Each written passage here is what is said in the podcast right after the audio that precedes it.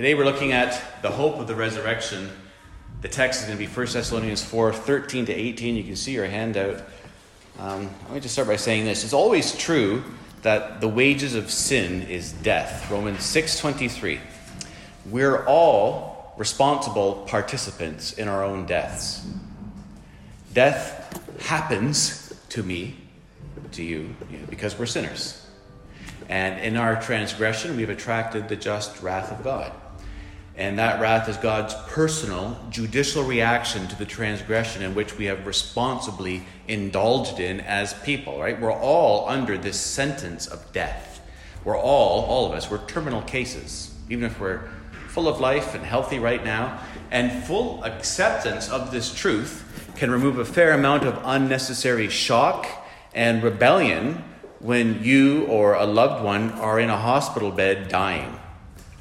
We must escape the modern Western mindset that refuses to look at death, to plan for death, to live in the light of death, to expect death. Uh, thanks be to God that for the Christian, our existence doesn't end in death. If we're trusting in Jesus, then our final destination is not the grave, but a physical resurrection body. Because Jesus died, and rose again, and we are in him, and he is our federal head, then whatever happens to Jesus happens to us. Jesus has a glorified resurrection body, and we'll have one too. A body given to us when our Lord returns from heaven with his holy ones to consummate his eternal kingdom. And if we have loved ones then who have died in Jesus Christ, we will meet them again in their resurrection bodies. And so, the overarching thrust of our Sunday school text this morning is this In light of this glorious truth, how then are we to grieve as Christians for other Christians who have died? That's the question.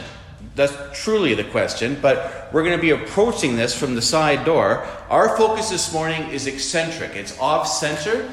What we're asking is this, and this is not what the text is asking. What we're asking is this What does 1 Thessalonians chapter 4 teach us about a post tribulation rapture?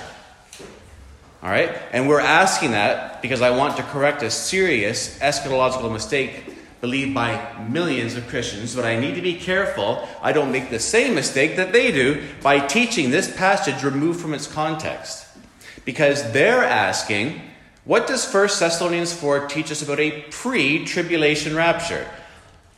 I'm asking, what does this text teach us about a post tribulation rapture? post trib, pre trib, it's not what this text is primarily concerned with. It's, so uh, we're approaching this eccentrically, okay? It's off center.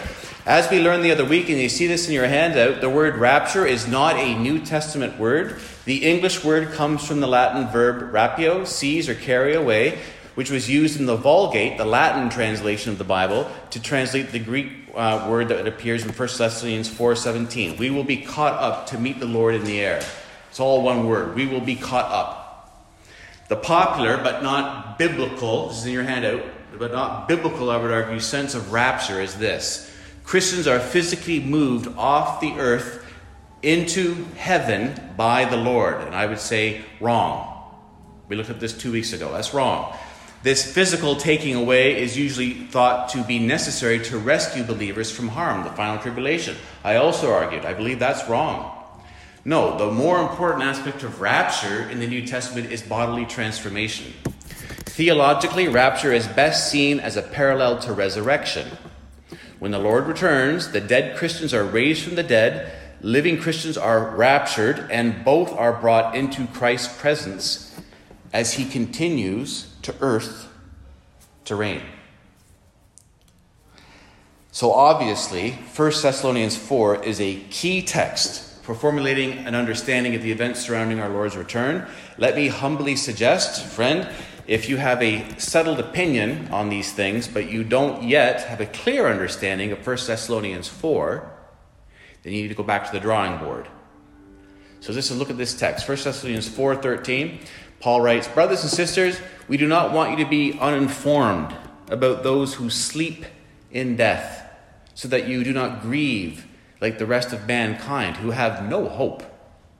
For we believe that Jesus died and rose again, and so We believe that God will bring with Jesus those who have fallen asleep in him.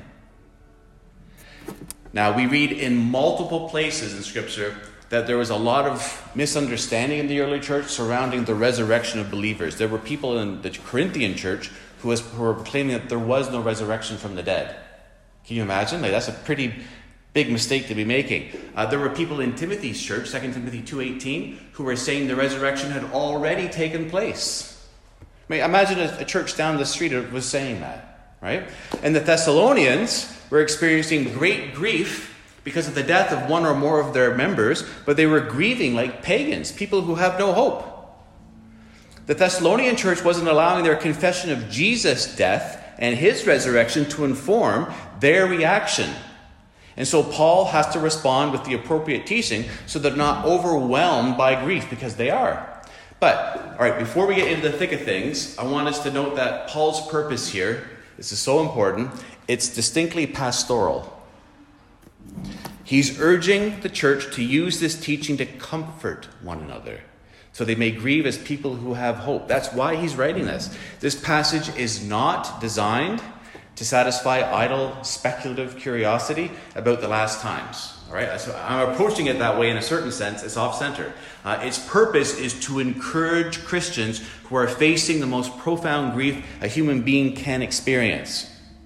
Paul's saying, Let me console you about your loved ones who have died in the Lord. There's real hope.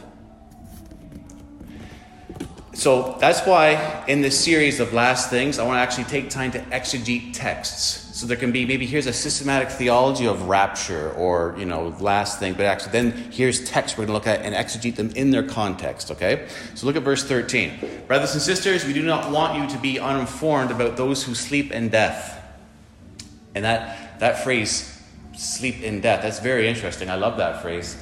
Um, that's the same expression that actually Luke uses when he's describing the death of Stephen in Acts chapter 7, verse 60. Stephen's death was, was was very violent. He, I mean, he, he had his brains bashed out with rocks outside Jerusalem. But Luke says he fell asleep. And what's implied there, of course, is that one day Stephen's going to wake up. All the dead Christians will wake up.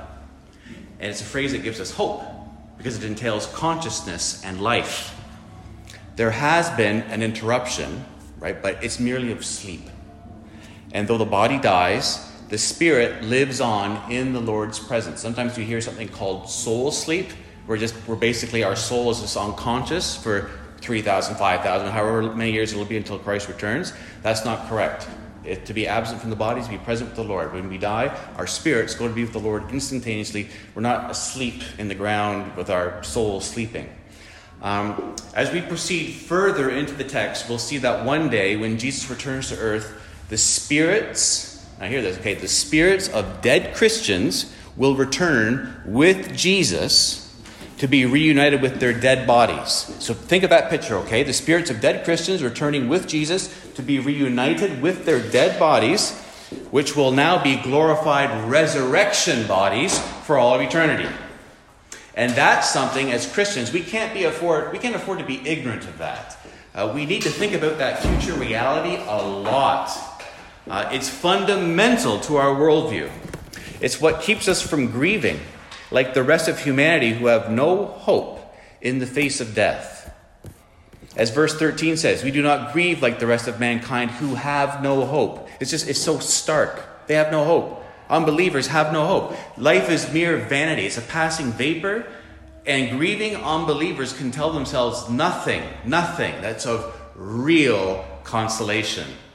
I mean, I'm sure you've been to a, an unbeliever's funeral service and just what the trite platitudes that are expressed. People are grieving, they don't know what to do, and it's just, there's just no hope. It's a hopeless scenario. And as somebody who's a Christian there who has the hope of the gospel, our heart breaks. It's very different for the Christian. Certainly, we're human beings, we have emotions, we do grieve, we can deeply, deeply grieve.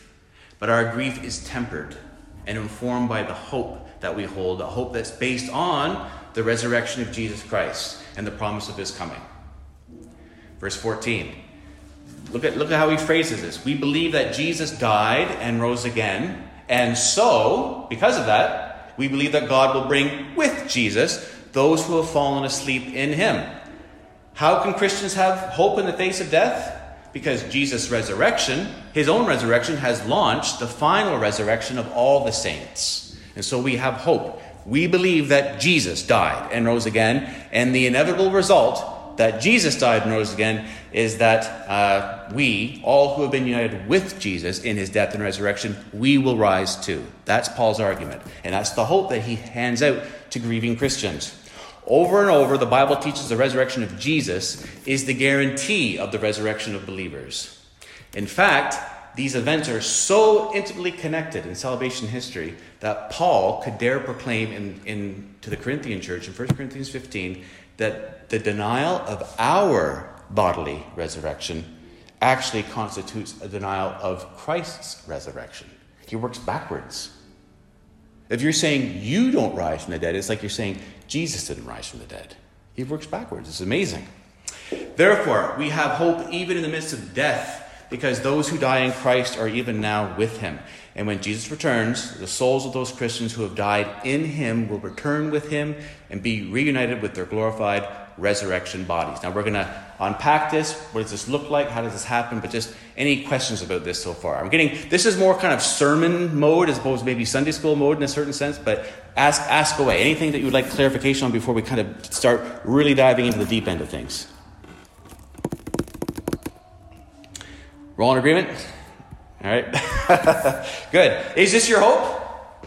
That's something else to think about too. Just pastorally, I would ask you that. Is that your hope? You know, it's actually, as a loved one dies in Jesus Christ, you grieve deeply, but it's like, I'm going to see them again. They're in Jesus Christ. I will see them again. In fact, now Paul goes into it, and here's what's going to happen when Christ returns. Look at verse 15. We're going to be looking now at Christ's coming and the resurrection. According to the Lord's word, interesting turn of phrase, we tell you that we, who are still alive, who are left until the coming of the Lord, will certainly not precede those who have fallen asleep. For the Lord himself will come down from heaven with a loud command, with the voice of the archangel, and with the trumpet call of God, and the dead in Christ will rise first. After that, we who are still alive and are left will be caught up together with them in the clouds to meet the Lord in the air. And what these three verses are doing is they're elaborating on further details about Jesus coming and how the resurrection of Christians will take place. All within the context, obviously, of providing consolation to grieving Christians. Again, it's not just abstract eschatology, right? It's actually in the context of grieving Christians. This is what Paul says. Notice verse 15 according to the Lord's word. What I think what Paul's doing here between verses uh, chapter 4, 15 to 5, 7, which is a big chunk. Paul is recollecting, he is basically paraphrasing the words of Jesus recorded in the Olivet Discourse. We looked at that a few weeks ago, only this one's from Matthew 24 we looked at Luke 21, but this he's, he's, paraphrasing basically Matthew 24. There are many parallels between that text and this text. It's not just a coincidence. There's no way. Both talk about the return of Jesus from heaven, accompanied by angels with the trumpet of God, of believers being gathered to Christ in the clouds. The time is unknown, like a thief in the night. Unbelievers are unaware of their impending judgment. God's judgment comes as pain upon an expectant mother. Believers are not deceived uh, believers are to be watchful, and there's a warning against drunkenness. There's a lot of parallels there. Both texts, in their context, are affirming many of the same things, but there are dif- different emphases for both. The teaching Jesus gave, right, which Paul now presents, is that we who are still alive, who are left till the coming of the Lord, that last generation of Christians, who knows when that will be, we will certainly not precede those who have fallen asleep. We're not going to go first. That's what he's saying. For some reason or another, the Thessalonians needed to know that at the time of the Lord's coming, the living believers would not precede the dead. They were apparently thinking, you have to do some mirror reading here, like, why, why, why this concern, right? They were apparently thinking only the living Christians would have the honor of going out to meet the Lord Jesus in his royal triumphant coming. Those who are dead, oh, it's just too bad. You know, they're going to have no part in this. And to be clear, there, there is a first century cultural slash historical context to this fear that we need to be made aware of. As people read this text in Greek, or um, as, as Paul's letters are circulating to the churches, and somebody would stand up and they would just they would read the text, obviously in Greek to the church, you're just you're hearing it. They would be assuming something that we're not with our English translations. As I just as I mentioned, um, pre-tribulational dispensationalists view this text as a rescue, right? So we, we, we looked at that. In 1 Thessalonians 4, what we have here to a premillennial dispensational point of view is one of two stages of Jesus' return that rescues the church from the final tribulation and the persecution of Antichrist. They are removed from earth to heaven in a secret rapture. That has nothing to do with the original context of the passage, either pastorally in providing consolation for grieving Christians, or culturally. I'm saying culturally, that has nothing to do with this. When the early church read verses 15 and 17, they were all thinking of just one thing. Paul uses the word, is something called parousia. I don't usually get into Greek words and say them like that, but it's like it's the Greek word for coming. It's a good word to know. You know about koinonia? Parousia, there's another good one, right? It's a technical term, it's rooted in the culture, and Paul uses that word deliberately in verse 15. We who are still alive, who are left till the parousia, the coming of the Lord, that's what parousia means, coming, will certainly not precede those who have fallen asleep. In first century culture, parousia was a term that commonly meant the glorious coming of a deity or the official sovereign to a city who himself was often considered divine in this culture. So when Caesar shows up, that kind of thing.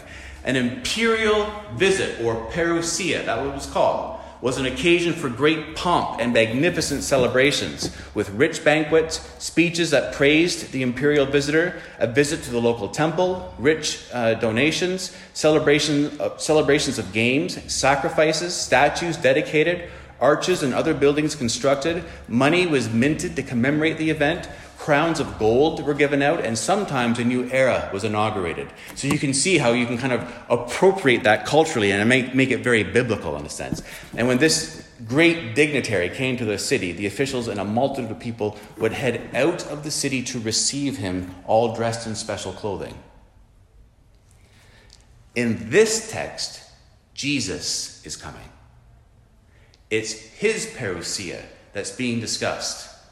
But the Thessalonians were apparently thinking only the living believers would have the honor of going out to meet the Lord in his royal and triumphant advent. So Paul dismantles this fear by saying it won't just be the living who go out to meet the Lord. In fact, in fact, the dead in Christ will rise first.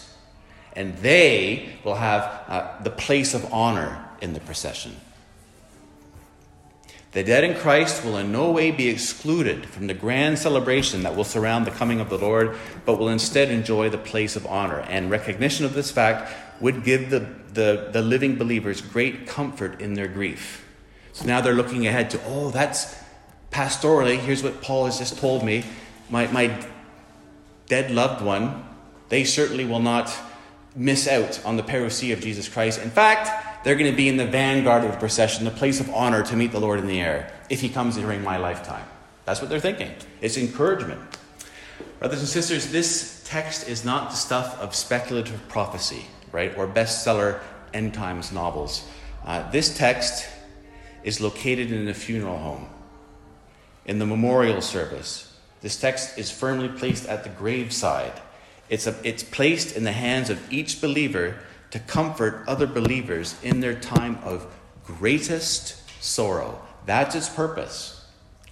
I, I say this in love, I pray, I say this in humility, but the bizarre picture of airplanes dropping out of the sky and cars careening over cliffs as a secret rapture whisks away the church detracts from the hope that this message is designed to teach. The picture presented here is of the royal coming of Jesus. The church, as the official delegation, goes out to meet him, with the dead in Christ heading up the procession as the most honored.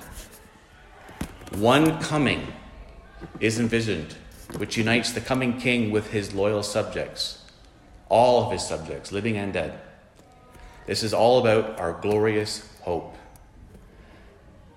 Verse 16 For the Lord himself will come down from heaven with a loud command. Again, this is this can be a secret rapture text. Just listen to it. It's not nothing secret about this. The Lord will come down from heaven with a loud command, with the voice of the archangel, and with the trumpet call of God.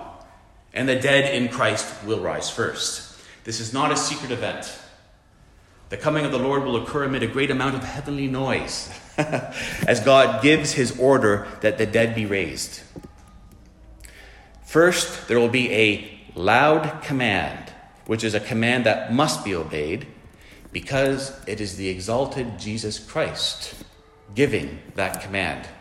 Let me just read to you from John 5. Very truly, I tell you, whoever hears my word and believes him who sent me has eternal life and will not be judged, but has crossed over from death to life. Very truly, I tell you, a time is coming and has now come when the dead will hear the voice of the Son of God, and those who hear will live. Do not be amazed at this, for a time is coming when all who are in their graves will hear his voice and come out. Jesus gives his command, and the dead in Christ rise first. That's the point Paul's making. The dead will not remain in their tombs and lose the opportunity of going out to receive their sovereign Lord in the clouds. Rather, before the grand entourage goes out, they will be raised to life. They will have that place of privilege. Verse 17. After that, we who are still alive and are left. Okay, just it's an easy question, I hope, but just what does that mean? We who are still alive and are left. Who's that referring to? Living. Living Christians. That's right. At the time of what? This coming. Yes. Right. That's good. That's good. we who are still alive and are left will be caught up together with them in the clouds to meet the Lord in the air. And again, that's the text where that Greek word is for rapture for in the in the Latin, right? Uh, we uh, caught up together with them, all kind of one word. Now it's, it's the turn of the Christians who are still alive when Jesus returns to go uh, to meet their Lord. It's their turn now. The Bible tells us in 1 Corinthians 15, I want us to turn there. This might be a good text. We're going to actually look at this later on in our series, but Paul tells us that our earthly bodies will change into glorified resurrection bodies, and together with those who have fallen asleep in the Lord, the entire people of God will go out in procession to meet their sovereign Lord. So 1 Corinthians 15, 50 to 55. He writes, I declare to you, brothers and sisters, that flesh and blood cannot inherit the kingdom of God, nor does the perishable inherit the imperishable. Listen, I tell you a mystery. We will not all sleep. We're not all going to die, you know, but we will all be changed in a flash, in the twinkling of an eye, at the last trumpet. For the trumpet will sound the dead will be raised imperishable, and we will all be changed. For the perishable must clothe itself with the imperishable, and the mortal with immortality. When the perishable has been clothed with the imperishable, and the mortal with immortality, then the saying that is written will come true Death has been swallowed up in victory. Where, O death, is your victory? Where, O death, is your sting? See, it's talking about the same event. And what's the result then of this meeting our Lord in the clouds in the air? Verse 17b of 1 Thessalonians 4 And so we will be with the Lord forever. Therefore, encourage one another with these words. I think it's just so important to actually zero in on those last two little bits.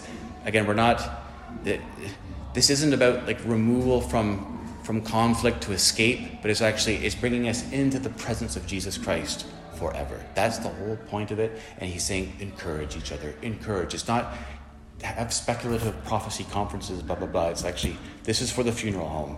I said this a couple weeks ago. My plan is the first member of New City who dies is going to be this text as your funeral service. All right, so get ready. In conclusion, I want you to really think about the loss of your Christian loved ones and how you are to grieve for them as Christians. The tears are still there, the grief is no less profound. Uh, the sense of personal loss may be devastating, but somehow there's no grim despair. Right? There's no grim despair. You go to other funeral services with unbelievers, there is grim despair. It's terrible to see. We grieve, yes, but not like the rest who have no hope. We believe that Jesus died and rose again, and so we believe that God will bring with Jesus those who have fallen asleep. Our ultimate hope is a new heaven and a new earth where God's dwelling place, Revelation 21, is now among the people, and he will dwell with them. They will be his people, and God himself will be with them and be their God. He will wipe every tear from their eyes. There will be no more death, or mourning, or crying, or pain, for the old order of things has passed away. Because Jesus is the resurrection and the life, the one who believes in him will live though he dies. John 11, 25. And this truth must not only shape our approach to bereavement, but our assessment of illness and of our own approaching deaths.